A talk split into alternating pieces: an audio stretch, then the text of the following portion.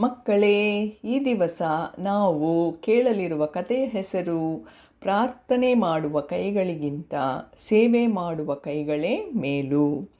ಈ ಕಥೆಯಿಂದ ನಾವು ಸೇವೆಯ ಪ್ರಾಮುಖ್ಯತೆಯನ್ನು ಕಲಿಯುತ್ತೇವೆ.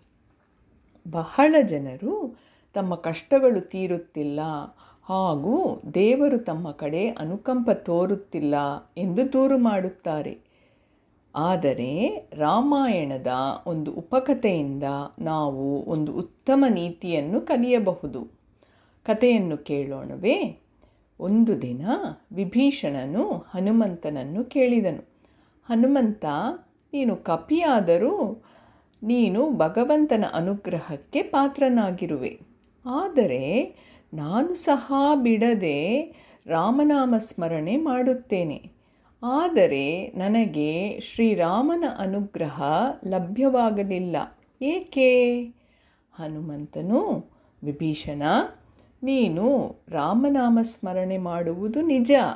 ಆದರೆ ನೀನು ಅವರಿಗೆ ಸೇವೆ ಏನಾದರೂ ಮಾಡಿರುವೆಯಾ? ಬರೀ ರಾಮನಾಮ ಸ್ಮರಣೆ ಮಾತ್ರದಿಂದ ರಾಮನ ಅನುಗ್ರಹ ಪಡೆಯಲು ಆಗುವುದಿಲ್ಲ.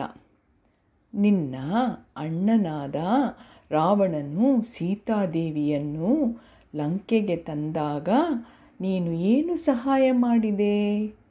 ಅವರ ಕಷ್ಟದಲ್ಲಿ ಸ್ವಲ್ಪ ಸಹಾಯವಾದರೂ ಮಾಡಿರುವೆಯಾ? ಎಂದು ಪ್ರಶ್ನಿಸಿದನು. ಮಕ್ಕಳೇ, ಈ ಕಥೆಯಿಂದ ನಾವು ಏನು ಕಲಿಯುತ್ತೇವೆ?